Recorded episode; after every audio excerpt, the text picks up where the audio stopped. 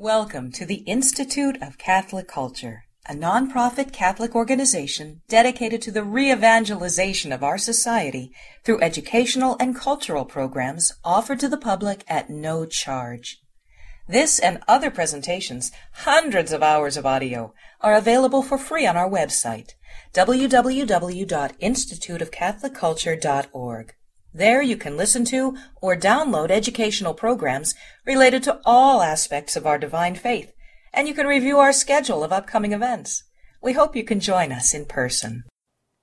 The handout reference during this presentation is available for download on the audio section of our website. Father Francis, welcome this evening. It's good to have you with us. Thank you. Thank you. I'm very honored to here to speak for the, this institute. Father, if you could please lead us in an opening prayer, we'd really appreciate yes. that. Yeah. First, that you know, this is an hour that um, Lord's given us to do the best we can, then to meditate together, and so so we grow. Our Father art in heaven, hallowed be thy name. Thy kingdom come. Thy will be done on earth as it is in heaven. Sustain. Give us this day our daily bread, and forgive us our trespasses as we forgive those who trespass against us. And lead us not into temptation, but deliver us from evil. Amen. Entrust it, entrust to Our Lady, though. Hail Mary, full of grace, the Lord is with thee. Blessed art thou amongst women, and blessed is the fruit of thy womb, Jesus. Holy Mary, Mother of God, pray for us sinners now at the hour of our death. Amen. Okay. ready to go? Okay, Father, thank you so much. And uh, and yes, let's go ahead and begin the evening together. It's all yours. Okay. So, title proposed to me: "The Free Man: Education and the Restoration of Liberal Arts." So, basically, education, and culture, really about the same thing. Huh? Culture, it's a center of culture, and all, all culture is education. I put in a subtitle on the handout, um, Liberal Education, the Quest of God. So that's how liberal education leads us towards God is what I'm aiming at. That's what it's basically all about, as everything else. As you know, St. Benedict went to a liberal arts college as a young man, but left very quickly. But it wasn't because he was against liberal arts. He was rather the scandalous activity of the other boys. He left the world, became a monk, and Benedictines have always been uh, interested in education. They, of course, they restored, really brought back liberal arts in after the fall of the Roman Empire to read Scripture and think about God's God, God's Word, communicate it. Many, monasteries have schools today. We don't at Creek, but we do have a lot of teaching going on. So perhaps a monk can at least um, keep uh, show the orientation what liberal arts are finally all about. And I also hope to uh, bring up what they presuppose in our life, in our heart. So I have quite a few texts I gave you. I have more I've added. I this is more a, I, I don't know if you um, it's supposed to be more like a seminar, but it's going to be more like a lecture. But we'll read these texts over together anyway. If we had more time, it'd be fun to talk them over more. I did provide your outline to help a little bit in those handouts. So you see there are three parts kind of following the title. The free man, so what is man first a little bit, so we know what education is about, have to know the subject, and then freedom, kind of we're aiming why liberal education makes us free men. Then what liberal education is, liberal arts, best began, what, how it helps us become free, go to God. And then I'm going to add what kind of liberal arts presuppose. It's supposed about restoration of liberal arts a little bit. I think that's a note I can add a little bit. Not being a college professor, I'm much less up on what, you know, uh, how liberal arts can be implemented today, probably, but I can perhaps as a monk help there. I have a little epigraph. It's not on your on your quotes, unfortunately. It'll kind of keep it on mind, and maybe we'll at the end we'll be able to understand it a little better. From Jacques Maritain, quote: "A person is in direct relationship with the realm of being, truth, goodness, and beauty.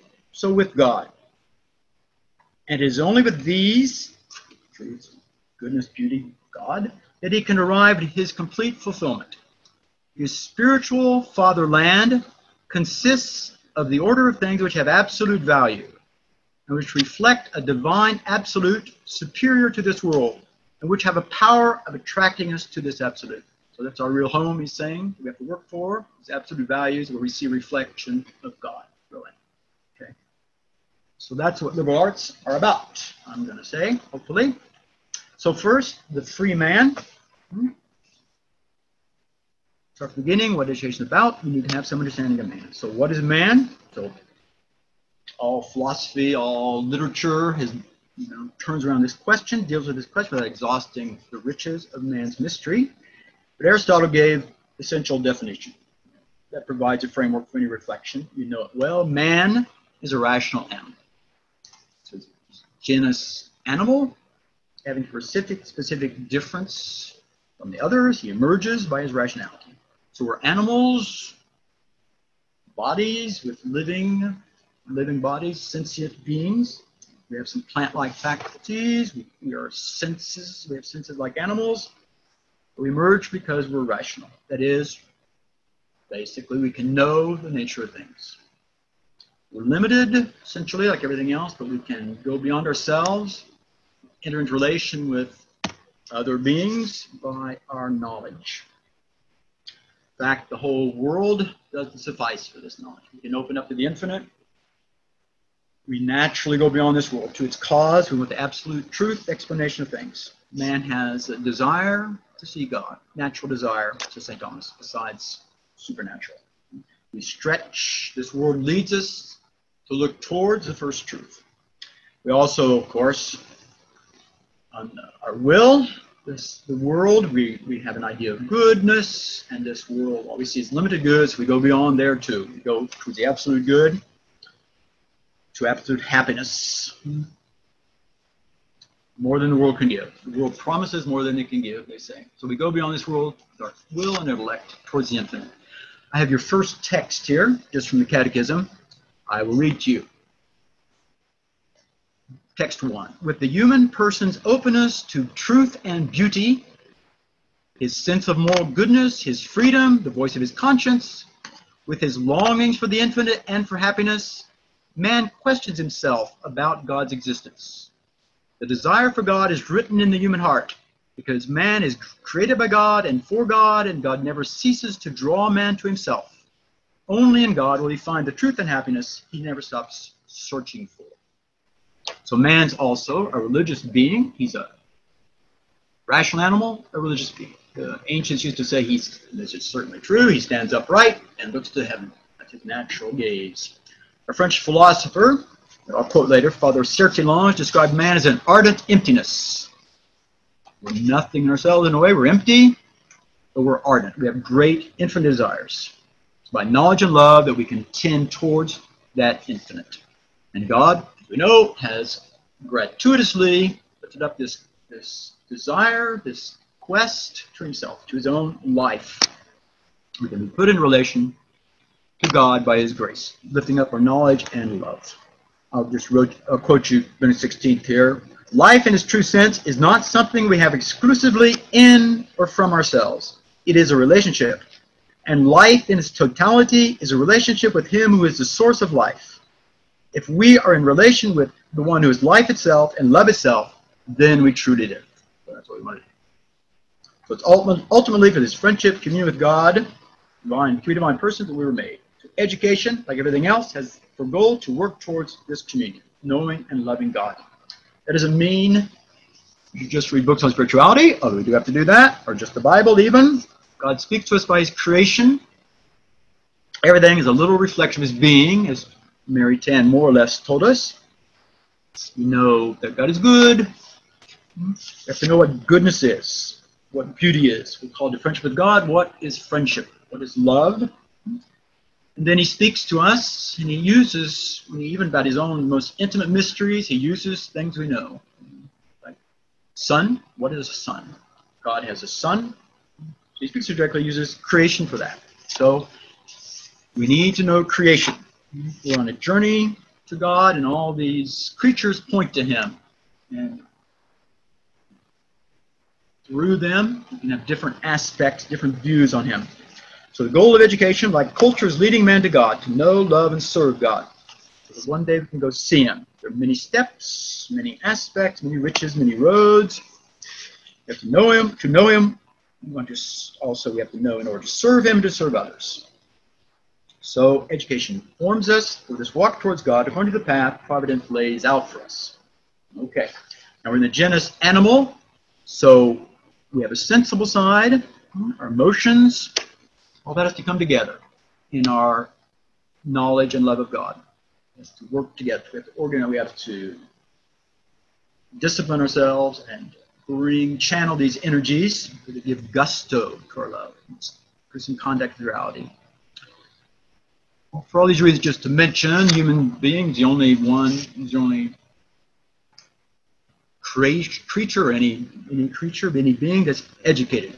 So education is specifically human things, things, uh, specifically human things. Some higher animals can be trained, or their their uh, parents, you know, teach them a few little things. To teach the bird, mother bird teaches the baby bird how to fly, but they reach a plateau very quickly. Man, open to the infinite, has all sorts of potentialities that need to be developed. And he learns gradually. You have to receive data, reason about it, put it together, conclude.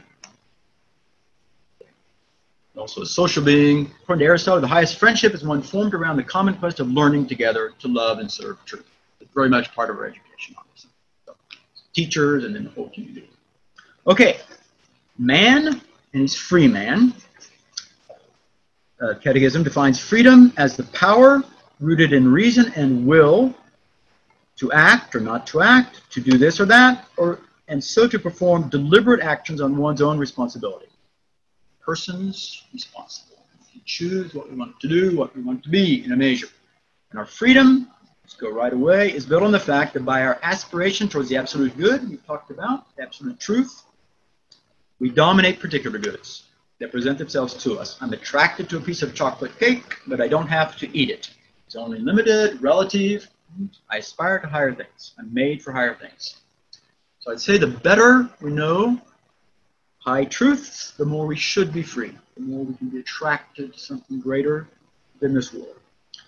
Nevertheless, freedom cannot be accomplished simply by knowledge, by the intelligence. We don't know high truths if we don't love them, we don't serve them. We don't really know the good if I don't give myself to it. I'm not really good with it. I don't, I don't recognize its goodness. We are more so we participate in these things, and to, we enter in more by loving them and serving them and knowing them. Let me here's Maritain, text 2. Truth is an infinite realm whose wholeness transcends infinitely our powers, and each of its fragments must be grasped through a vital and purified internal activity. This conquest of being knowledge and love, this progressive attainment of new truths, and the progressive realization of the ever growing and ever renewed significance of truths already attained, these open and enlarge our mind and life and situate them, our mind and life, in freedom. The prime goal of education is the conquest of the interior and spiritual freedom of our person, our liberation through wisdom and love.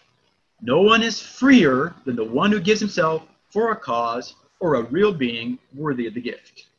Infinite realm we enter into, we become more ourselves, and giving ourselves, we are more free. There are other forces in us, intelligence, will, but also notably our emotions, which can sidetrack our intelligence and will. Sometimes we think we're free when we give ourselves over to our whims, our sens- sensible whims, our sensuality it's like a funnel. We're large at first, a lot of fun, and we get trapped. The more we give ourselves over, the more we're trapped. The more we're slaves as we see good vices, drug addiction, etc. It's fun at first, I suppose, but we get trapped. We can't get out. True freedom is like the funnel in the other way. Narrow, discipline at first, and then we're at large. Benedict talks about the prologue. When we, once we uh, got this discipline and we, we be in, our heart becomes enlarged and we run in the way of the commandments. With discipline and high desires, one finds a deeper spontaneity. We have this superficial spontaneity, but our depth of our soul have another spontaneity. We have to discipline this so our whole being goes with this, our deep desires. Catechism again. Human freedom is a force for growth and maturity in truth and goodness. It attains its perfection when directed toward God, our beatitude. As Christian experience attests, the more docile we are to the promptings of grace, the more we grow in inner freedom. By the working of grace, the Holy Spirit educates us in spiritual freedom. Grace doesn't. It gives us to be better. It gives us to fulfill our will, made for the good, for God.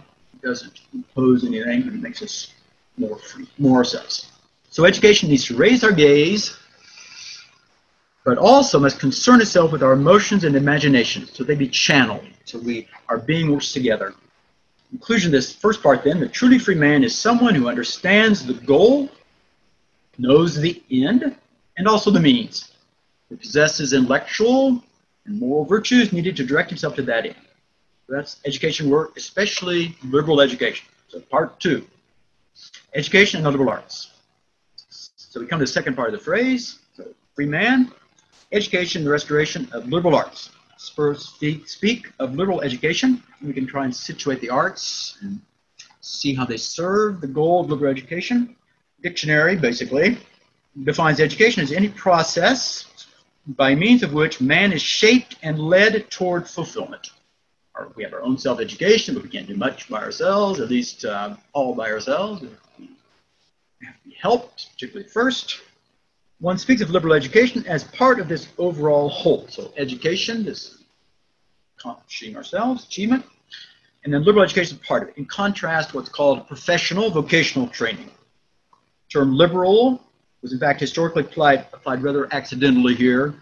Aristotle compared education with the free man who does what he likes, whereas a slave does something for somebody else. So liberal education is uh, something sought for itself. It's something beautiful and makes us joyful. While vocational, voca- vocational education uh, to for another end, something exterior to ourselves liberal education, it's a joy in itself. Even though it does lead to great things, it's good enough, it's a joy. It doesn't have any immediate utilitarian goal, you might say. Aristotle uses this distinction, I think, mainly for contemplation, for um, distinguish contemplation, contemplative knowledge from production, knowing how to produce. I like this text here, St. Thomas, little text. He's commenting, or he's thinking about the book of wisdom, um, the wisdom book, saying, Wisdom tastes like honey for us, and wisdom delights playing in the presence of the Almighty. And he says, notice on your third text, notice how contemplation is compared with play because of two characteristics. First, play is delightful, and the contemplation of wisdom brings the greatest joy. Second, play is not a means to an end, but is sought for its own sake. So also are the delights of wisdom. Children play because they enjoy it and we look toward the great truths because it's enjoyable. Education, contemplation, this useless knowledge is ultimately the most useful activity. It Situates man properly relation to spiritual values, to God, and also give influence his whole life, obviously. It's good, cherished for itself. So that's the first note from some Aristotle, particularly, first of all. When also, this has been a more recent, I think, note, when also characterized liberal education as a type that cultivates what's common to men. This is certainly true for Aristotle too, even if he didn't mention it. In contrast to vocational education, developing differences among men. Vocational develops my aptitudes, or I specialize in something, but liberal education develops what's properly human that everyone needs to develop it's concerned, liberal education, chiefly with things that all men need to, to understand and love and practice with indispensable things. It aims directly making men better as men, growing in our humanity. Instead of just being, which you have to do too, a good, good your task, good worker. So liberal education guides us then towards freedom because it enables us to use specific faculties, um, intelligence and will, but our, our faculties, as they ought to be used. It aims at a disciplined, knowledgeable, experienced mind capable of mature and informed judgment. Emerson, Emerson said, liberal education aims at, quote, making able, earnest, great-hearted men. That's pretty good. So we're more free when we know how to use things, right? If we somebody plays the piano, much more free than I am. I can't, can just kind of can't make any good noise out of it. We do need both types of education, vocational and specialization. Even for our growth in humanity, really, you have to concentrate on a few things. Hmm? And a balance is needed, obviously. The liberal side, which really should be the core of one's studies, at least through college, it should always have a considerable part of our life. Someone wants to be a good man before he wants to be a good plumber or something. He'll be a better at his tasks. He's a sensible, capable man. He'll be a better, sensible, capable lawyer or whatever. He'll bring the light of his that's more universal, more general on this particular field. See it better in the whole. So, okay, so what do we study in liberal education? One part, anyway, is the liberal arts. Today's expression is rather vague. It means general studies, liberal education in general, especially in the sense of humanities, I suppose, as opposed to modern sciences some literature and some artistic things. In the past, the term liberal arts meant something precise, a family of specific disciplines in the interior of liberal education, really, mm-hmm. at the basis of liberal education, these basic arts. They were arts, same word, of thinking, so logic, and then usually mathematical, exercising yourself in mathematical sciences, and then reading, expressing and writing. Mm-hmm understanding the structure of language and being able to use it effectively, basically. First fostered in Greeks, Greece, Greeks saw education as preparation of citizens capable of debating questions of the common good. The predominant discipline was rhetoric, we might say, persuasive speaking, but they, they thought somebody had to have a broad education for that. So about 16, age 16, Greeks who, who continued their education were taught to analyze, reason, argue, speak, initiated, initiated mathematics and sciences. And the philosophers reflect on this. Plato saw liberal arts as preparatory to philosophy, particularly. Particularly mathematics is exercising as an abstraction. He says, quote, for facilitating the conversion of the soul from the world of change to essence and truth, to really finding eternal truths he called these liberal arts, they weren't called liberal arts at the time exactly, but useless knowledge. But more important, he said, than 10,000 eyes, because they enable one to see the truth. They're useless, we were saying. They don't have another end in themselves, but they, in fact, are the most precious. So, it goes on. This contemplative spirit, you know, it's waxed and waned over history, the liberal arts. They're called liberal because we need them to fulfill our liberal education, their skills, to be liberally, liberally educated. General skills, we need to be more human, to be human. They liberate us by giving us command over our specific faculties. So here's Mark Van Doren, text 4. Both discipline and freedom are natural human desires. And each throws light upon the other. But men cannot be free unless their minds are free but it is discipline that makes the mind free to realize its choices, to discriminate, discriminate among them, determine their practicality. Reflect what we do. This is for later, but I'll read it. Since most of its knowledge sleeps in tradition, its first task is to establish a wakeful relation with that past which never dies. Talk about that in a second. The task thenceforward is through discipline to acquire the necessary freedom for doing things well. The freedom of the intellect gives us possession of our greatest powers, the powers most characteristic of us as men. To be a master of oneself in the language of education means a master of the liberal arts. Art Manual. Teacher at Columbia in the mid 20th century, first half of the 20th century. So the liberal arts are skills, instruments for learning. Their study does in fact involve content. Educational arts is not only to, to learn the rules of doing well, but also to gain a basic knowledge and insight on things. So they, the liberal arts give us these skills, develop these skills, and also initiate us into the world of ideas. Reflecting on great questions, what is life, what is love, what is friendship, what's the good, how to be civilized man. So in the matter then, the great literature, art, history, mathematics, science, the foundational texts of science, things that people still wrote for the comment for everyone. Hmm? Some philosophy, languages, probably. But the emphasis is going to be not on erudition or a lot of information, but awakening the mind, really. Maybe less to have a taste or to embrace the good, the true, and the beautiful. I have a nice text, very famous, from Simone Weil, French philosopher, last century. She talks about typical liberal arts thing, studying a geomet- problem of ge- geometry. The solution of a geometry problem does not in itself constitute a precious gift, no big deal, but it is the image of something precious. It's reflect, being a little fragment of a particular truth, it's a pure image of the unique, eternal, living truth. Every school exercise thought in this way is opening to the absolute is like a sacrament. Learning the, to do these problems teaches a real attention to the depths of things. So that's really liberal arts there.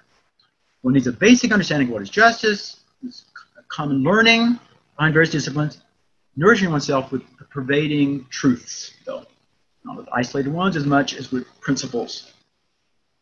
Aristotle said in this way, we learn how we can hear when somebody's saying something, a new doctrine or some other field, we can situate it and judge it in a measure, give a reasonable judgment in a broader context. Here's uh, Newman probably, probably thinking about what Aristotle said, text 5.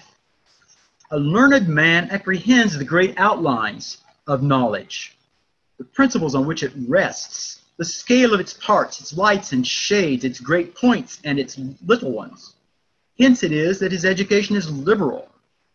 A habit of mind is formed, which lasts through life, of the attributes are freedom, equitableness, sorry, calmness, moderation, and wisdom. A cultivated intellect brings with it a power and a grace to every work and occupation which it undertakes. It has a clear, calm, accurate vision and comprehension of things, each in its place. So anyway, that's an ideal, and we do grow towards that.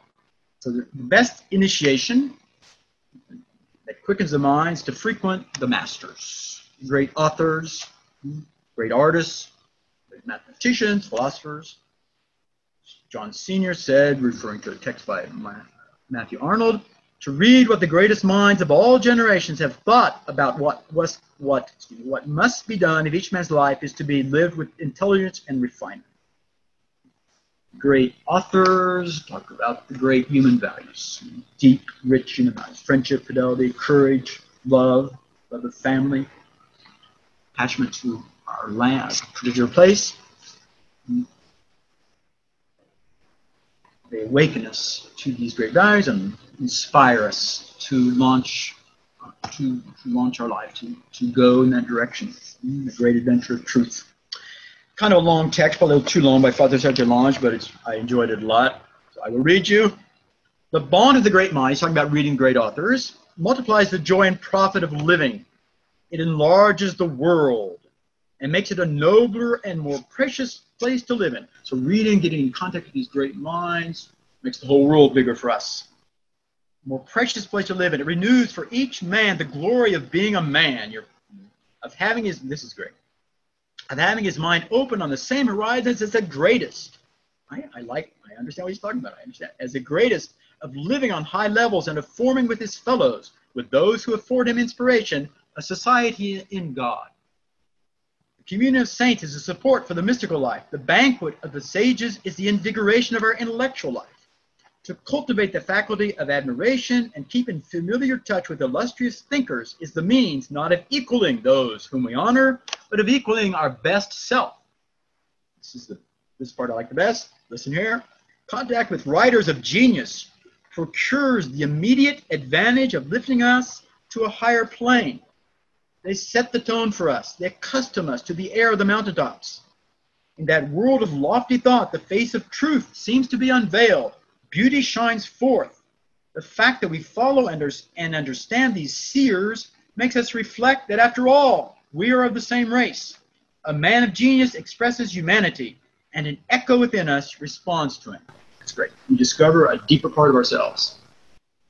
Also, of course, we learn our own heritage, Christian West, where the common values that we live by, we know ourselves better, we can communicate better, what our common ground is our beauty of our culture. So this is the work of college. Completes preparation. Of the young person before he enters manhood or womanhood, before his specialization, before he goes then in the direction where his talents lie, hmm, prepares him for human life, human doing his work humanly, for using his leisure humanly, for entering into friendships. The man who then knows how to use his mind, who's armed with knowledge, has moral virtues, strength of judgment, spiritual heritage of our civilization, can go on to his specialty, seeing it where it is. Its, its order, its beauty in the whole. It's not isolated. Hmm. See how it fits in.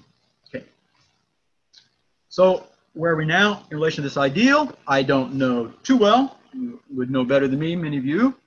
So wax and wane, as I said, as far as the contemplative side, certainly.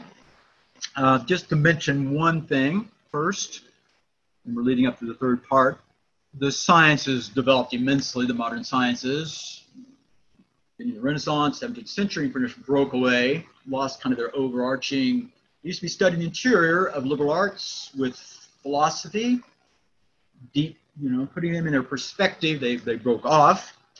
In the modern times, also, then, so sciences are off. Humanity or the liberal arts, considered mainly humanities then, literature and art, without the sciences.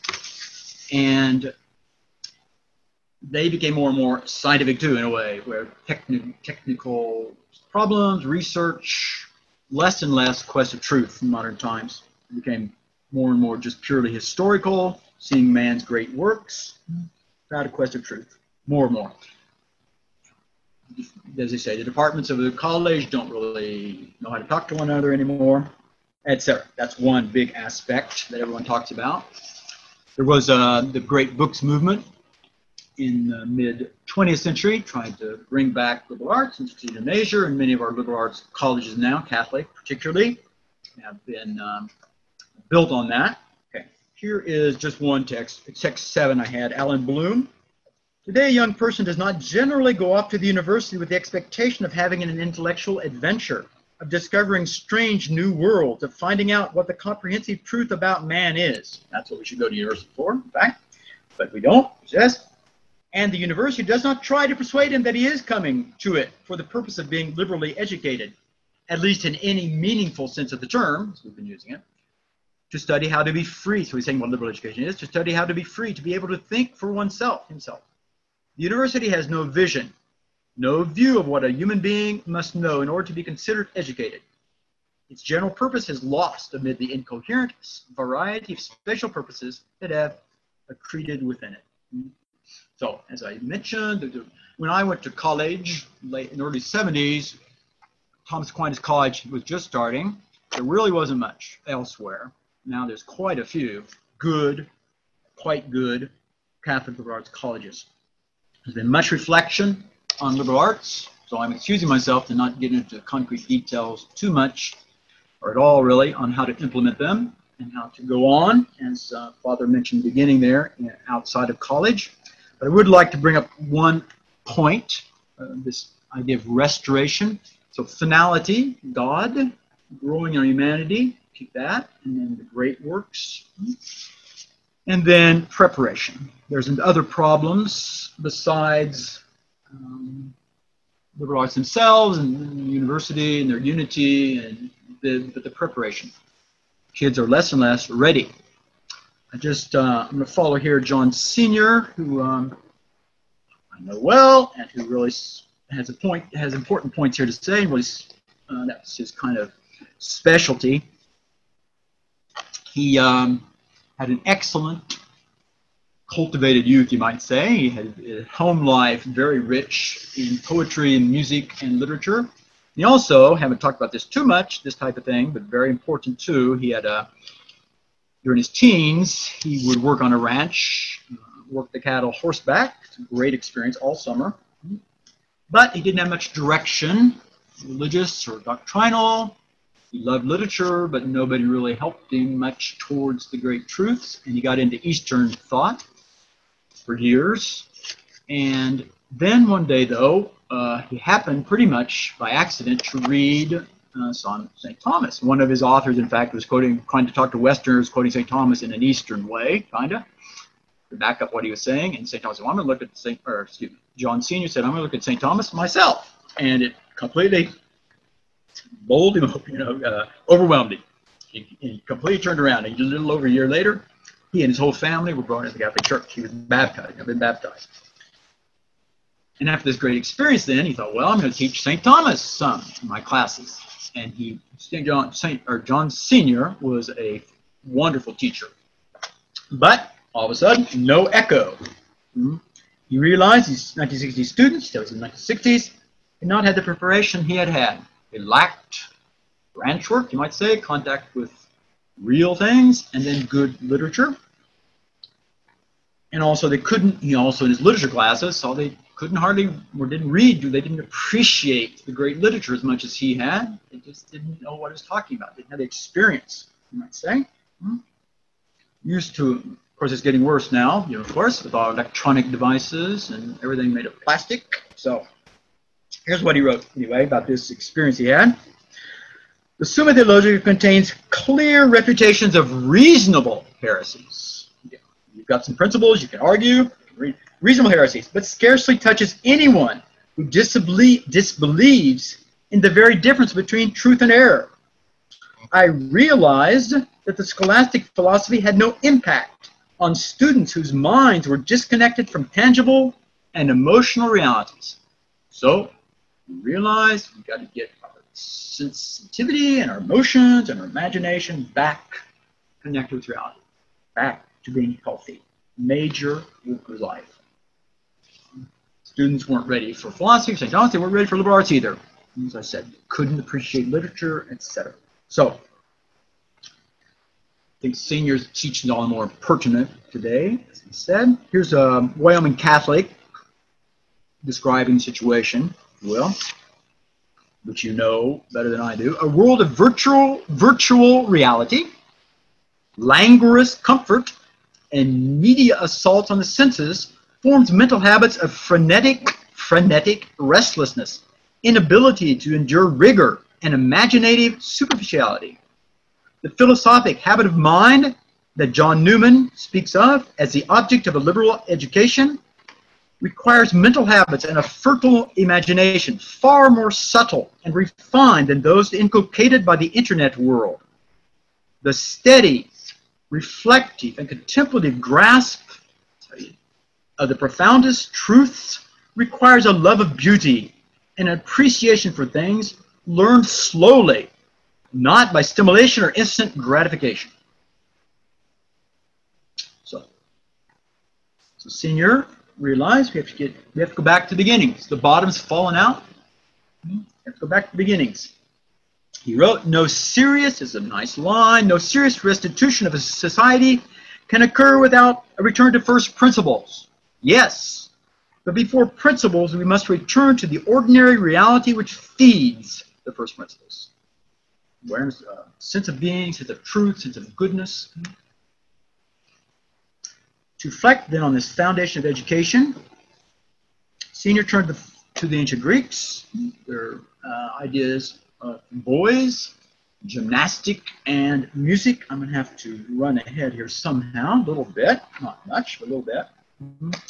They had gymnastic, um, so they're you know what we have in um, our Olympics, you know, track and field and all that. For the Greeks, they have endurance, courage, career coordination, music. Embraced all that, not just music as we use it, but the nine muses: poetry, song, tragedy, drama, dance, playing of musical instruments, observation of stars, history, but in the sense of story of the heroes, the, the, for the Greeks, the goal of this musical education formation was to develop, refine, and control the imagination and emotions, render the pupil intellectually alert, and form him an aesthetic taste, patriotism, ethics, and religion. Here's what Plato, thinking about this, says. The blending of music and gymnastic, this is Plato, will render the body and soul concordant, intensifying and fostering reason with noble words and teachings, and moderating and soothing and making gentle the wildness of passion by harmony and rhythm. The idea of getting our enthusiastic part in line with our spiritual. Say. Of course, Aristotle brought out how our mind draws its ideas from our imagination and memory, so they need to be in order. You can't know beauty until you've seen a sunset or a rainbow, or To know what goodness is, you have to have the experience of good person. Hmm? So, Senior begin to realize we need this living experience, hold on things, contact senses and imagination. Here's this text, which is very beautiful. John Senior, text seven. John Senior, six, seven. There's something destructive. Destructive of the human itself, so property of the human, in cutting us off from the earth from whence we come, so contact with reality, and from the stars, the angels, and God Himself to whom we go. So we might want to go to heaven, but we need to draw from our environment, etc. Someone can't honestly admire the Maker until he first honestly admired the things he made. It's an insult to ignore the artist's work while praising him by hearsay. That's a nice line. Taste and see. This thing is good. It couldn't make itself. Therefore, we know that he who made it is good. If you jump from rocks or things around us to God, pointing, look, that God made that, without a long, sensible experience, emotional, willful, thoughtful intercourse with them, you under, your understanding and love of his goodness and greatness will be proportioned to the meager experience. Education supposes love of life, grounded, grounded in acute sensation and deep emotion. So thought about education on this level is you know, easily neglected. It's been kind of a recent problem, but now we have to make a deliberate effort. Senses, imagination, intelligence, a normal, natural progression. The senses, contact reality, it enters our interior senses. That needs to be developed and cultivated by literature, etc. And then finally, come to the liberal arts. It's a question of dominance at the different stages, not you use intelligence at all. You use your intelligence on each level, obviously. Here's a, I did not put this in our text, a formula, a very good formula that Senior's summarize the process. I try and remember it. Here you go. Try to remember. Gymnastic begins in experience and ends in delight. As for in delight, that's the goal. Delight in reality. Music, large sense, begins in delight then, goes on that, and ends as for end, wonder. Wonder about the mystery of things, called to the causes of things. Philosophy begins in wonder and ends in wisdom. So, jump to exactly here. Plato wrote, let's begin with acknowledgement that education is first given through Apollo and the Muses. If one has no contact with the Muses in any way, the soul becomes feeble, deaf, and blind because it is not aroused or fed, nor are its perceptions purified and quickened. So the goal, the light, you see appeal, feeling the of things, not my just my enjoying my sensations, but the interest in things. Wonder, then, the goal. Triviality, but really the deep causes. It's a reverence for something greater than me, but in which I participate. It's my mystery too. Something inexhaustible that I want to enter in more and more. And beauty is a particular way that we enter into wonder. Hmm? Plato wrote, Is not right love a sober and harmonious love of the beautiful? The end and consummation of musical culture, in large sense, is the love of beauty. So he says the goal here is the love of beauty. Wonder, same thing. It's about beauty making us grow wings, you know, and it turns us away from the dark parts of the cave towards the light. Gymnastics already leads to wonder, the beauty of the mountains, something greater than ourselves is awe. Hmm?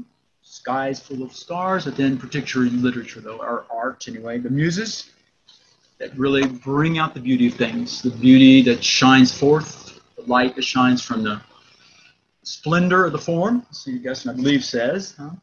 underlines the beauty, the, the idea that's incarnated here. And they confront us with the mystery, the simple things. Uh, the muses don't, um, art doesn't make you, doesn't uh, address itself immediately to our thoughts so much as to our imagination or our senses and emotions.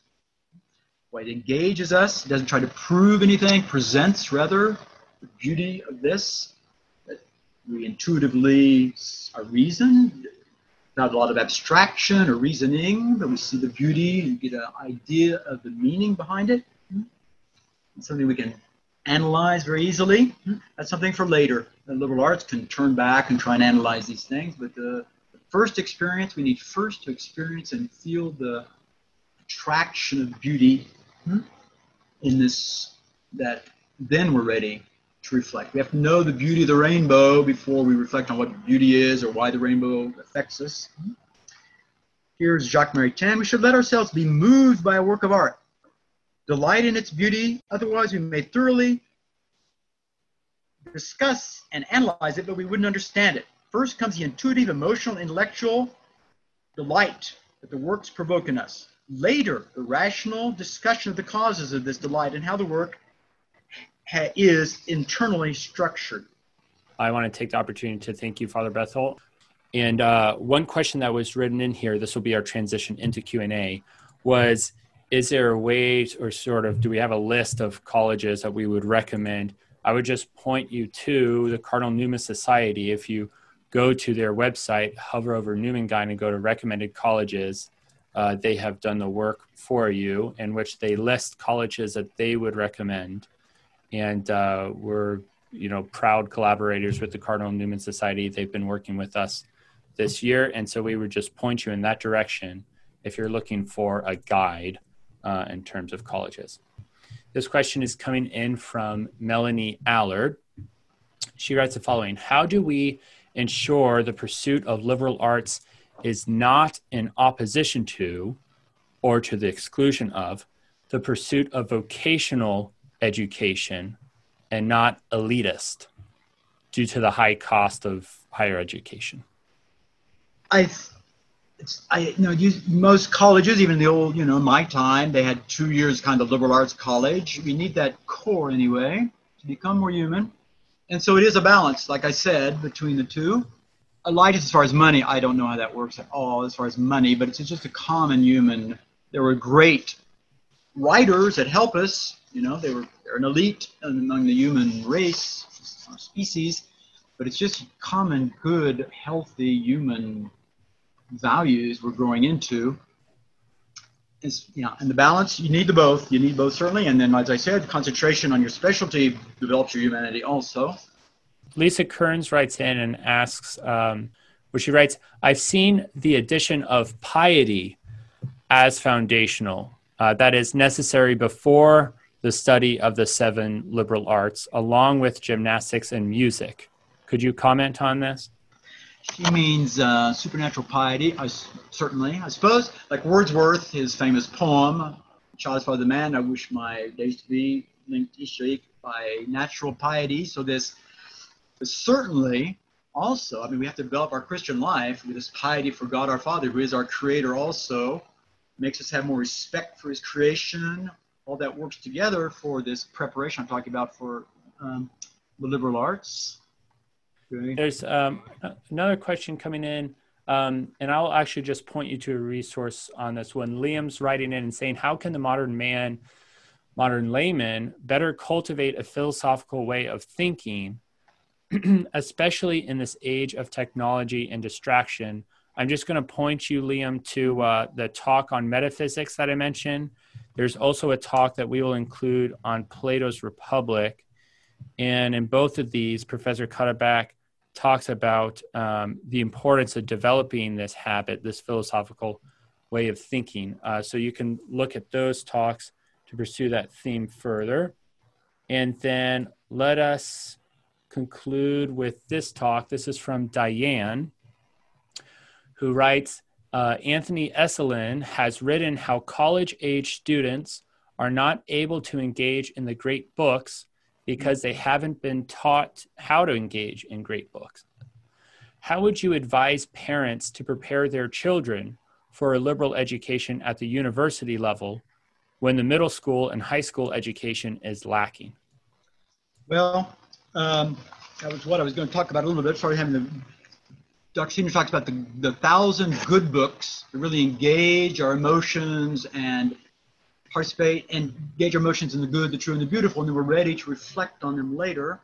Um, to engage also in the great books, to get this deep respect, not always have this critical attitude, but to realize someone greater than me who has contact with great truth is speaking, to be more docile, certainly be part of learning to read the great books and read them slowly to uh, which we're just he just referred to Dr. Cuddeback's uh, that part is a philosophical temperament and aspect of things is also this taking our time, not being so frenzied we were saying there, and hurrying through things, but let let the truth and the words enter into. Uh, we have to build up interior silence too, not always having all these human thoughts and criticisms, and but to let let reality speak to us.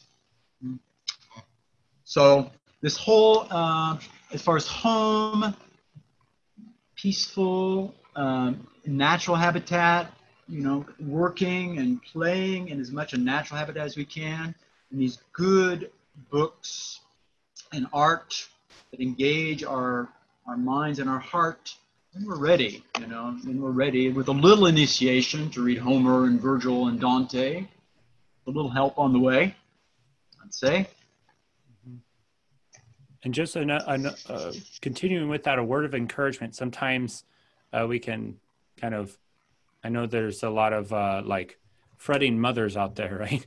That are have this task. They want to be educating their children mm. along with their husband, and I think it's just good to remember that it's not like God's designed this thing to be like a pop quiz and He's going to trick you on it. Um, mm. You really don't need to do um, kind of as much as you may be fearing. The, the main thing is just to keep them in contact with reality. And if you're um, engaging in natural conversation over dinner, if you're making little excursions out on the weekend and getting into nature, um, it's not like God is going to uh, put this whole weight on your shoulders alone, but He's built the whole universe to guide you and and uh, and be part of this whole educational um, path. So just keep that in mind. Well, thank you so much. Father right. Could we receive your uh, blessing in conclusion here? All right.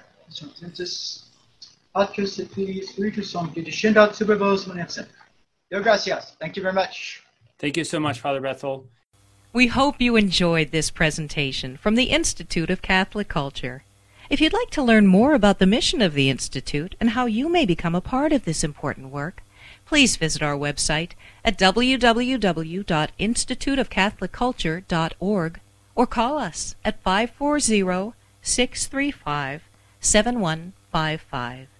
And may the glory of Christ Church be ever more manifest upon the earth. St. John the Evangelist, pray for us.